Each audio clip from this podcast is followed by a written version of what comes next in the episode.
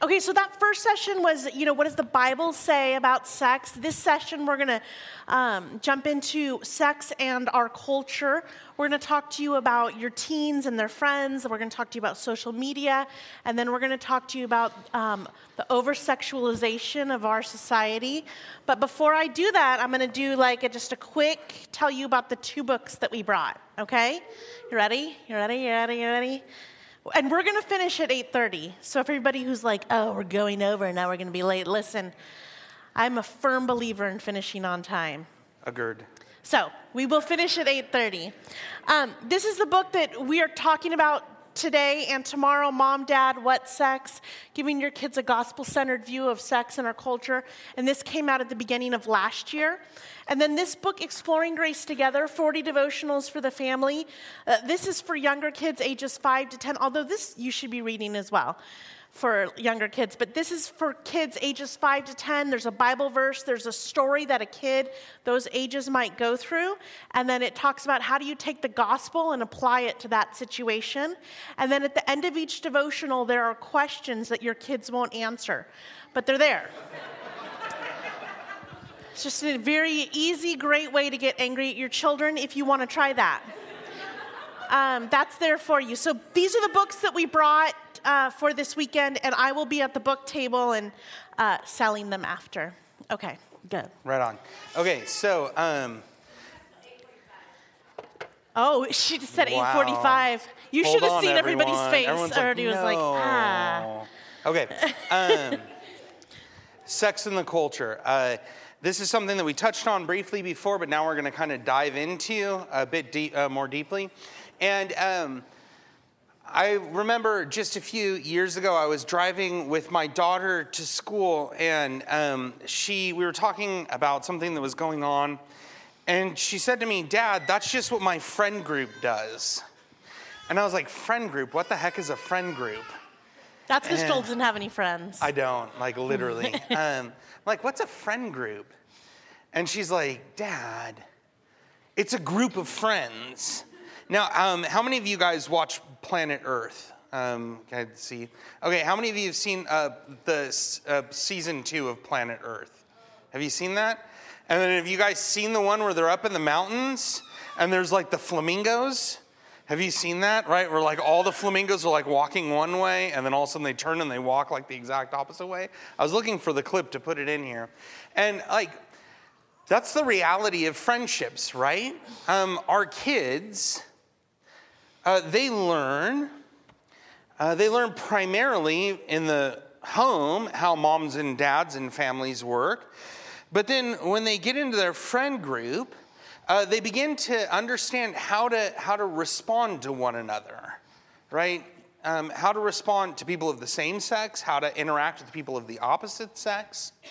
Um, they have these sort of like my daughter always says it, and I'm to be a total nerd, and this is to be full, fully cringy to all the all the teenagers, but um, they have like these squad goals, right, where they're trying to do things together and learn how to live life together, and you know I think so often as parents we get freaked out by the friends our kids choose, because we know friends have a ton of influence over our kids. Um, we understand that. And we see that in the biblical storyline. In the first slide, right, it was Jonathan and David and their souls being knit together.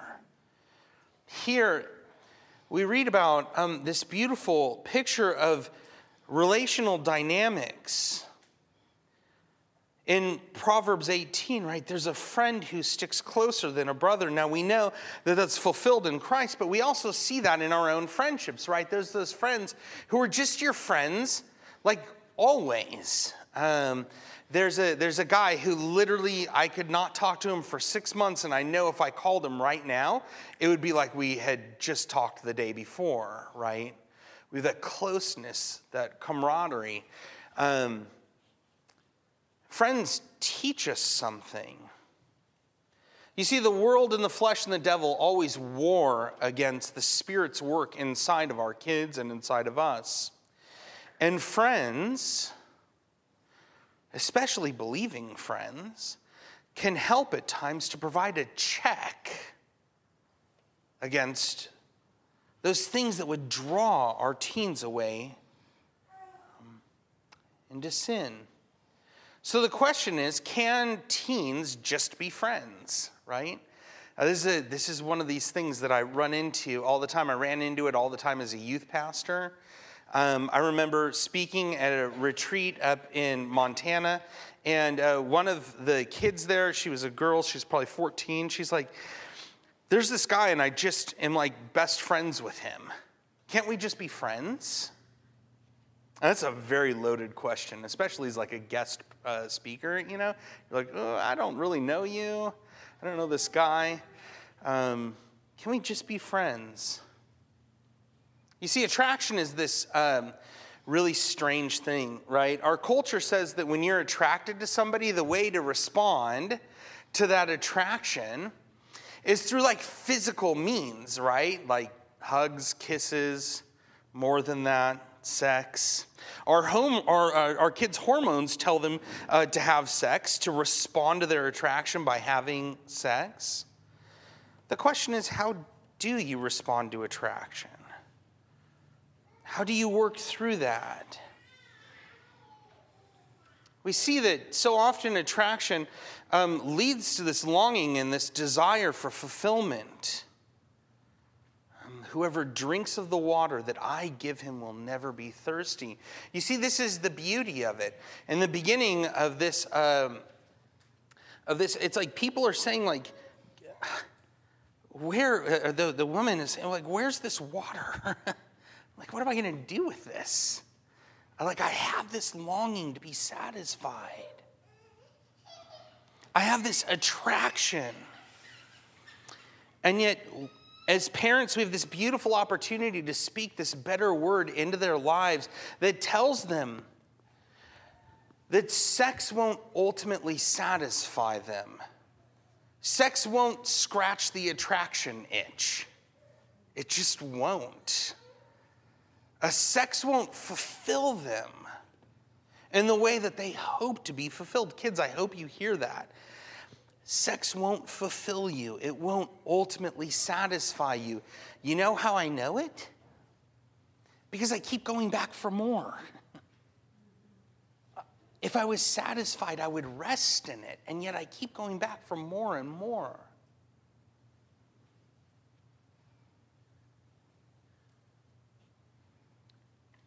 So, can we just be friends, right? And there's this idea of true beauty. Uh, beauty is so much, and there's so much like that's in our culture, especially with things like um, Instagram and uh, and Snapchat, these social media things that are all about like visual images, right? And you think, I mean, it does, like you don't even need, I mean, we could go back to just magazines a generation ago, right? And what, what, is, what are we told that beauty is, right? We're told that beauty is like for women, like somehow this body that has like big boobs and like a six pack and like a big butt. And like, how is that even anatomically like possible? Um, if you have enough money, it is. it's true. Um, you know, for guys, it's like you can't have like an ounce of fat on you. You just have to be ripped. And then you also have to be like not just ripped, but you have to be like your teenage girl's best friend and be sensitive and kind. Um, you see, physical, physical beauty and attraction are important things. God's built those into us, right? God created the world and it was beautiful, and we see that and we recognize it. Um, God has given us the sense of attraction and longing for another person. They're important things, but they're not everything. Because, guys, um, young women who are here, Pretty soon you're going to wake up next to this person who at one point was beautiful and they just, like, their body's going to have changed. Um, it's just going to happen. Like, it's the laws of nature. Um, it's the way that sin has worked in the world. Um, it changes. So, what do we hear? True beauty is Um, First Peter, do not let your adorning be external, right? Um, in our culture, we could say like the wearing of skimpy clothes, um, the six packs, uh, the nice jewelry, that still works, the clothing you wear. But let your adorning be the hidden person of the heart with the imperishable beauty of a gentle and quiet spirit, which in God's sight is very precious. You see, this is just it. That kind of beauty that's built, like, holds in a relationship. Um, I just recently had a massive surgery, and uh, my body has changed since I've had that uh, massive surgery. I have scars now, where I didn't have scars before. Um, and I thought that I knew and loved my wife. My wife, if you saw her, you'd be like, dang, that guy married up. Um, like, she is gorgeous. Um, she's beautiful. Um, you know, two kids later, um, her body's changed, right? Um, it wasn't until my wife was serving me in the midst of my uh, complete and utter helplessness to do just basic tasks, basic self care tasks. It was at that moment when I thought to myself, good Lord, that woman is beautiful. You see, kids, you can get pulled into this idea. You can notice beauty, right? You can look at someone and say, wow, that person's beautiful. Um, and yet, it's when we see people, like I saw my wife as an image bearer, as someone who was in that moment being, being a sort of Christ to me in her laying down her life to serve me in these ways that just, oh man, um, it was humbling to be served in those ways. It was at that moment that her true beauty showed through. You see, there's really, uh, in this world, so often, uh, two ways to see people. Um, you can see people as objects for your use or people for you to serve and love. We can notice beauty. But do we see people and we think this person is just meant to fulfill me? Um, you know, we always get these questions When can I date? When can I start having a boyfriend? When can I start having a girlfriend? Um, we get questions like, I feel like I'm attracted to somebody of my same, uh, my same sex um, or now even more prevalent, I feel like God put me in the wrong body. Um, and the culture seeks to affirm those things. And yet, the beauty is there's so much to life, right? This isn't all there is.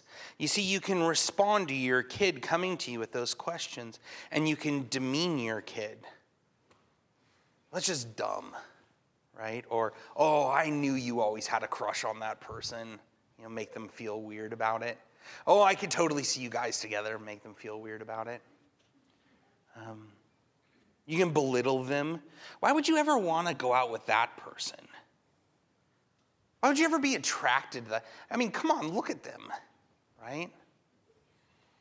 And in doing that, you're just being mean. Um, but even more than that, you're not reflecting the way that God treats you when you come to Him with your questions. You see, the beauty of this whole thing is, is that as parents, we look back on our lives and we see our friends and the important influence they had on us. And we can see how they've led us astray. And we can see how our own desires have led us in friendships to do things that may or may have not been um, wise. We can actually open up our experience to our kids. Uh, Martin Luther said about this that, um, that everybody in the room already knew the worst thing about him. Um, so he confessed his sins, right? Because everyone in the room knew the worst thing about him. That the nails that hung Christ to the cross jingled in his pockets every day. Um, you see, that kind of freedom, when you know, when you know that your security isn't based in who you are, and everybody already knows the worst thing about you, that kind of security allows you to lead your kids through a difficult conversation about attraction, about beauty, about friendships, and then to lead them to the cross where they see Christ and Him crucified. And the way you do that is by reminding yourself that Jesus is a friend of sinners. Um, he looks at us and He says, I've called you my friends. Point your kids to the ultimate friend who alone can satisfy their souls.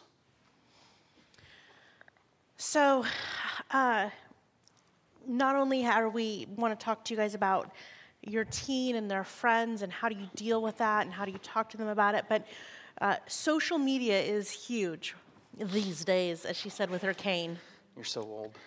I know. How do you talk to your, ke- your teens or your kids? How do you engage with them about social media? Proverbs 29 25 says this The fear of a man lays a snare, but whoever trusts in the Lord is safe. Um, we want to start out by saying that uh, social media is not inherently good or bad. It's just not. It's a tool that can be used in a really horrible way, and it's a tool that can be used in a good way. See, social media is shaping our teens, though. Uh, and if you think that your kids aren't on social media, or if you've somehow tried to limit their access to social media, listen. Or if you have this circle in your home, or if you don't allow your kids to have devices, you just need to be aware that your kids can figure out any way to get on social media. I mean, you can, you can set up all the rules but you need to be very aware that there are ways around all your rules. And the moment you think you've got it all set up, they're gonna figure out something else. So instead of just being like, social media is awful, don't go on it, let's give our kids like a good way to look at social media. See, we have affirmed the love and attention that our kids are after can only be found in Christ. What are your kids looking for when they go onto social media? What are our kids look, what am I looking for when I go onto social media? It's to be loved and affirmed. But the false affirmation that our kids get from social media points to a desire that is inside of all of us. This desire to be affirmed, to be loved, is something we can all identify with. And right now, those feelings are being met superficially online. Okay, so our kids you and I all have this innate desire to be affirmed and to be loved. And right now, our kids can find that on social media. But listen, for us to look at our kids and say, Why would you post that picture? All you want is likes. Like, you do the same thing in different ways. You and I all do this. And a lot of times we actually do it using our kids. You know, like, look at how amazing my kid is. Give me the likes right? It's crazy. And then when our kids do it, we're like, what's your problem? It's like, they're watching you. Okay, they're watching me. So, what we need to do is give our kids the love, the affirmation that they're looking for there. They need to find that from us first. So, right now, we have unprecedented access into each other's lives. I mean, it's everywhere. You can go and find out what someone had for breakfast. You can, and by the way, my social media handle is no, I'm joking. You can go and find out anything you want to know about someone by their social media. There is unprecedented access. We're documenting everything we do. And we're hearing everyone's opinion on everything we do. There's like this constant feedback. Is this cool? Or is this cool? What about this? Do you guys like this? This is what's going on all the time. And again, not just with our teens, we do the same thing. And you might not even, you might be thinking, well, I'm not even on social media. Okay, but you do it in real life. Okay? So for all of you who are like, I'm not on social media, I'm way above that. You, I promise you, you do this in your real life too. Bringing forward stuff that you've done because you want to get people to tell you that you're doing a good job. So there's this unprecedented access right now. Hearing your teens are hearing everyone's opinion on everything they do all the time. And they're trying to find their worth in how they look online. Okay? And again, you do the same thing. You try to find your worth in how you look or how your kids look. Let me just, for dads who are like, I don't even do that. Like when your son crosses the, the, the touchdown, the line to go into the touchdown, and you stand up and you're like, that's my son. Okay, you're doing it, okay? When your daughter walks out and you're like, oh, she's pretty, like as a mom, you're like, oh, my daughter's pretty. Well, of course, because you're doing it, okay? So don't think that you don't do the same things that your teens are doing. We're all looking to find our worth, and your teens are just doing it on social media. But Romans 12:10 says, "Take delight in honoring each other." What if you just loved on your kids? before there was like ever any sort of picture where they, they didn't feel like they always had to be running to hear a good word about themselves from someone else. What if they heard a good word from you? What if that came from you? So they didn't have to feel like they were always looking for it somewhere else. See, take delight in honoring each other. Search out things you can validate in your child's life. So you call this being a sin sniffer versus a grace detective. Typically, as parents, we are sin sniffers. We're like, oh, what, what did you just do? And oh, did you have the right motives? Like, even when they do something good, we're like, yeah, but did you have the right motives when you did that? Like, we're always looking below and below and below. I had a mom come up to me once and she was like, my daughter's been, you know, having devotions every day and reading her Bible, but I don't think she's doing it because she loves God. I'm like, what is she, what, be happy that your daughter would even want to pick up a Bible. Are you the type of parent who's a sin sniffer, just constantly like, okay, but that doesn't seem quite right. Yes, you were nice right there, but you could have been nicer. Is this who you are, or are you a grace detective? Are you looking for things in your kids' lives that you can validate? And not like, hey, you're, an, you're just like the most amazing person ever, but like this you know what? I saw God work in your life where you wanted to punch someone and you didn't. And we're grateful for God's work. I mean, look for ways to validate God's work in their life. Is this something you do at all? And then we wonder, like, why is my kid always on social media looking for affirmation and love? Because what they get from us most of the time, and uh, like being serious Christian parents, what they get from us most of the time is like, you really probably could have done better there. Instead of, oh, gosh, I'm so grateful for God's work in your life. Be a grace detective in your kid's life. See, what our kids need is this sense of settled self. That's going to come a lot from home, all right? This sense that Everything that they desire, they already have. That who they are isn't dependent on how they perform. Do you tell your kids that message? Who you are isn't based on how you perform. Who you are is a loved child of God. Give them a sense of settled self. Tell them Jesus gives us the very thing we desire. The very thing you desire, you already have everything we require to be settled His love, His affirmation, His very kingdom. We have all of it because Jesus gave us Himself. See, the settled self is someone who doesn't need to be the most important person in the room. I mean, is that even where you're at? It's not where I'm at. I mean, today we showed up at the airport and Scott had this huge sign and it was like, Welcome, Jessica, in huge letters. And then Joel was like this big. And I was like, Yeah, exactly. I am the most important. I'm most important. Do I walk into a room and I don't have to be the most important person? Do you walk into the room and you don't have to be the most important person? That only comes from being settled in what Christ says about you. And as you are settled in what Christ says about you and the truth of the gospel that you're loved and welcomed and forgiven, that translates into how you treat your kids. Because just like Adam and Eve in the garden, right? The Bible talks about, Joel talked about that earlier, they were naked and unashamed, which I don't understand, but whatever. Naked and unashamed, and then they sin, and immediately what are they trying to do? Cover themselves up. We do the same thing. And a lot of times we cover ourselves up with the way our kids act. Like, ah, I'm I know I'm a broken person, but look at how amazing my kid just did this amazing thing, got an A or did whatever.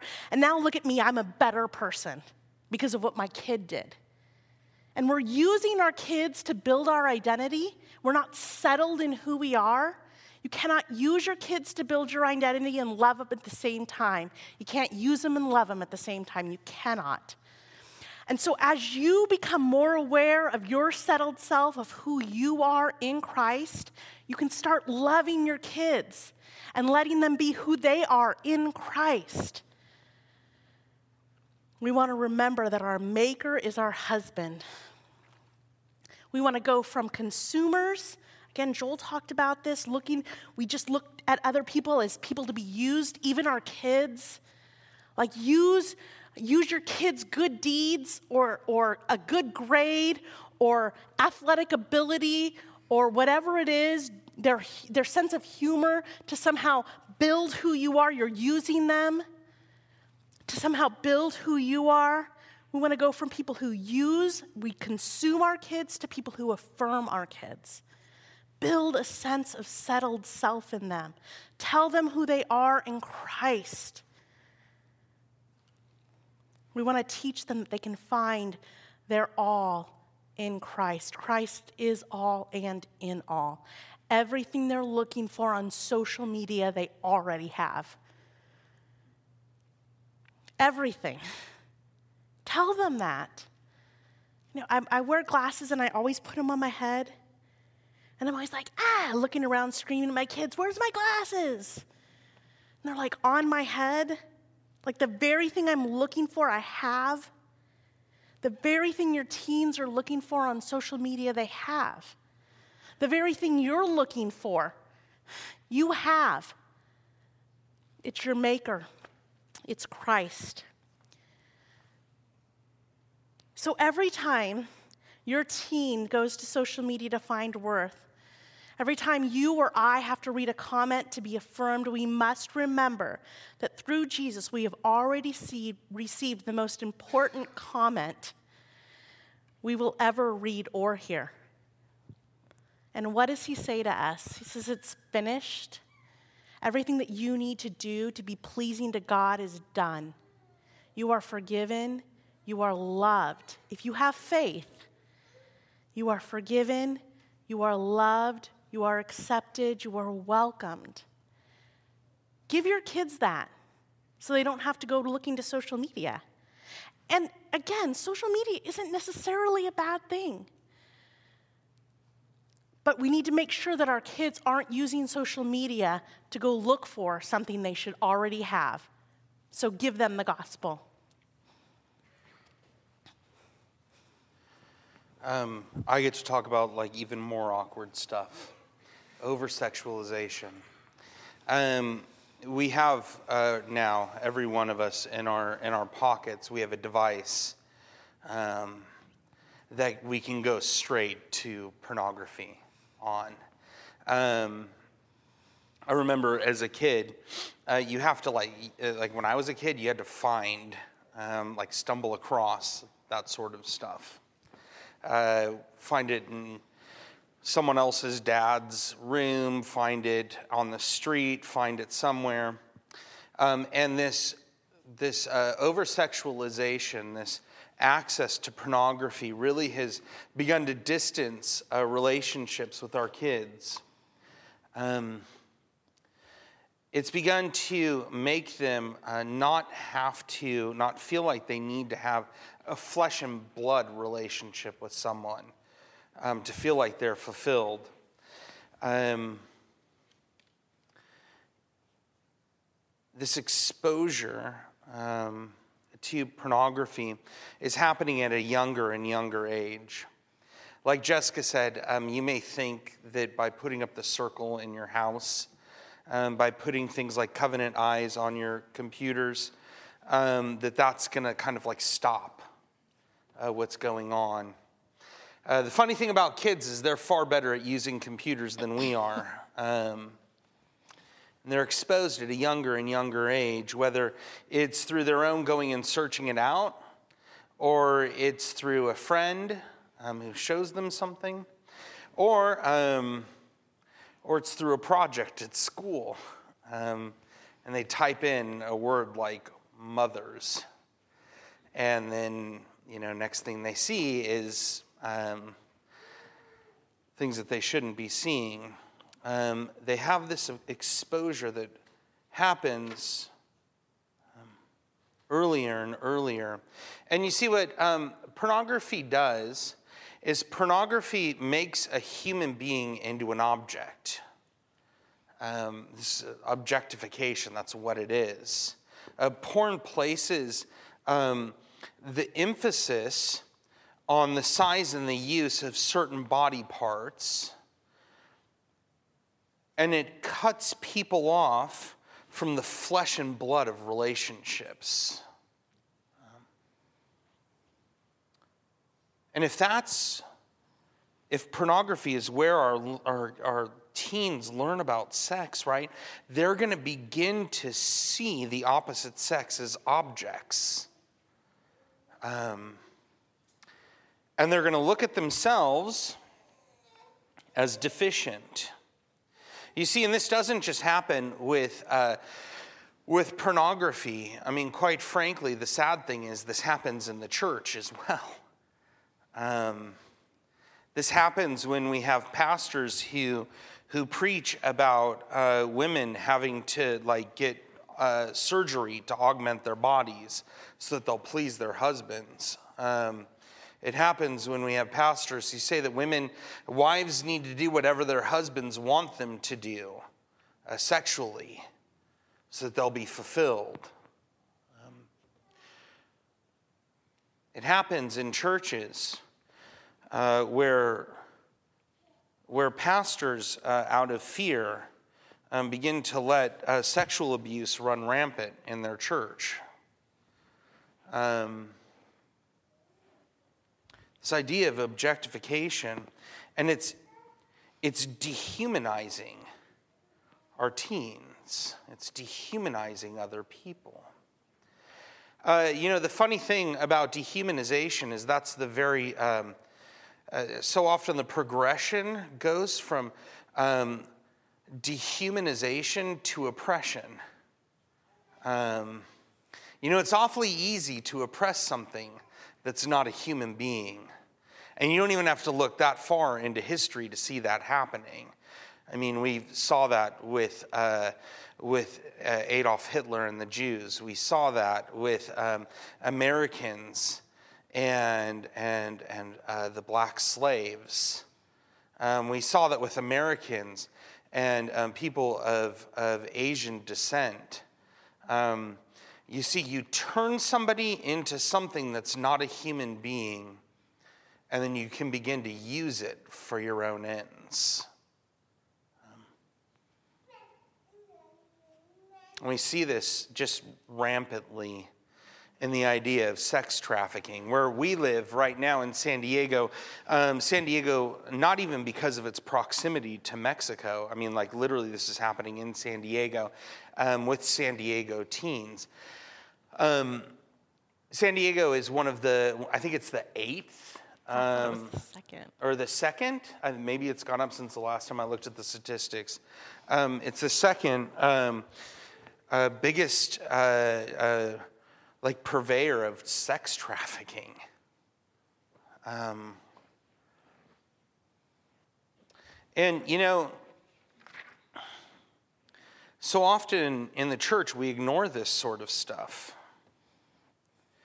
Uh, you know, there's a lot of studies and a lot of statistics that say that people who, uh, who participate in making pornography, um, these people, uh, much of the time, are people who have been trafficked sexually. Um, these, pe- these are people who aren't there like choosing that as their lifestyle.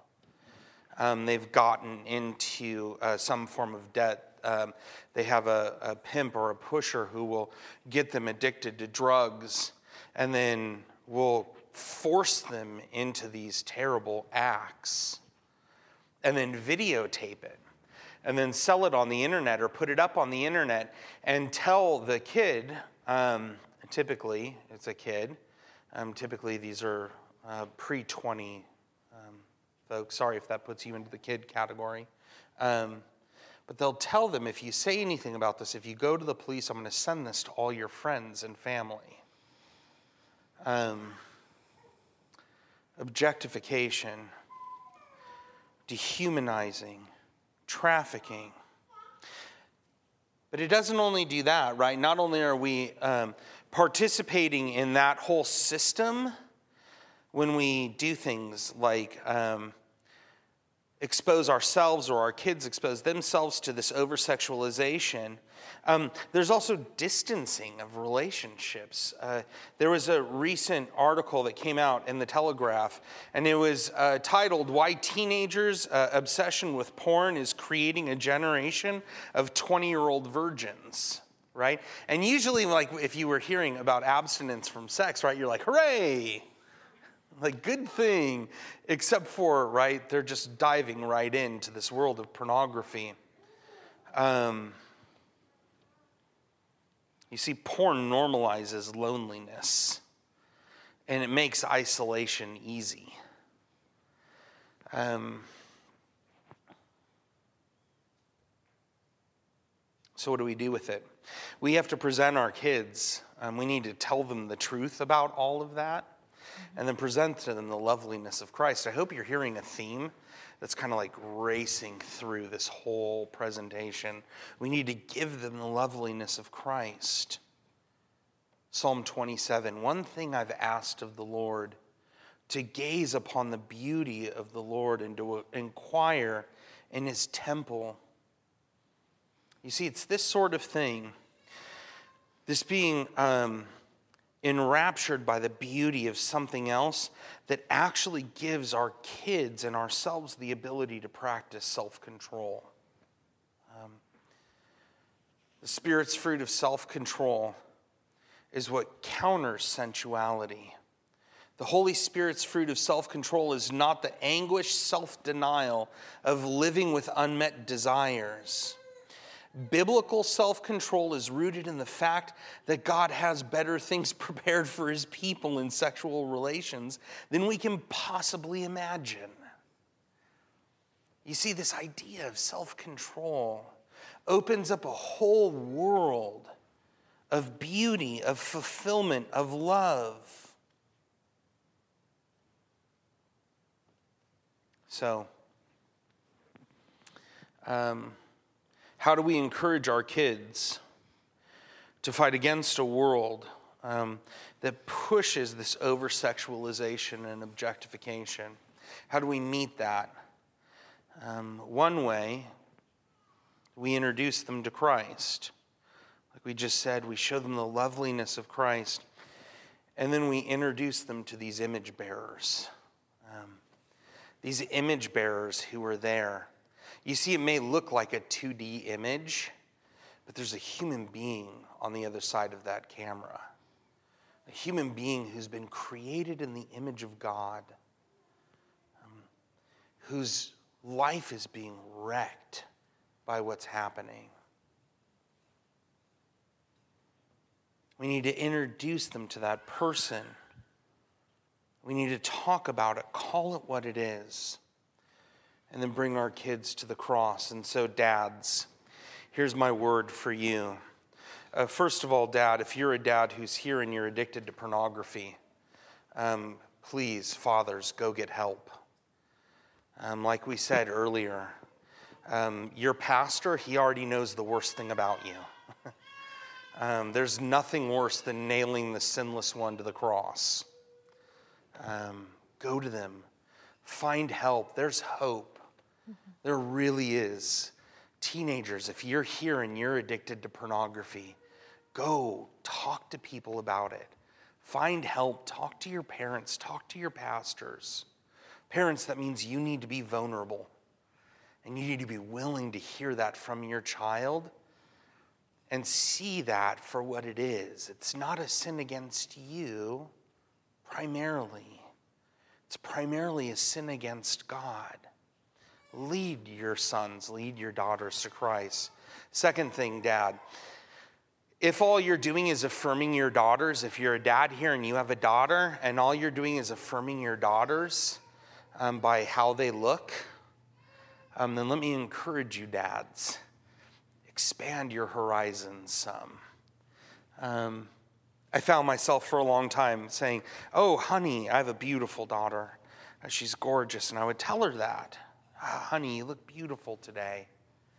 And then she would come out looking bedraggled, right? And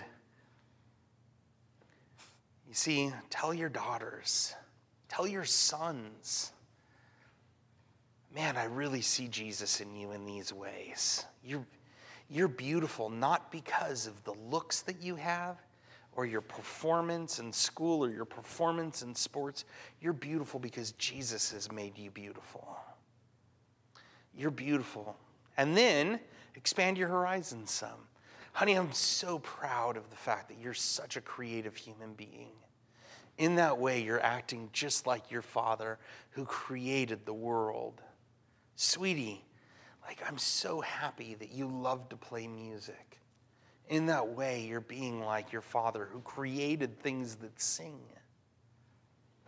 Dads, dig into this stuff with your kids. Have real conversations with your sons. Be open. Be open. You're a man.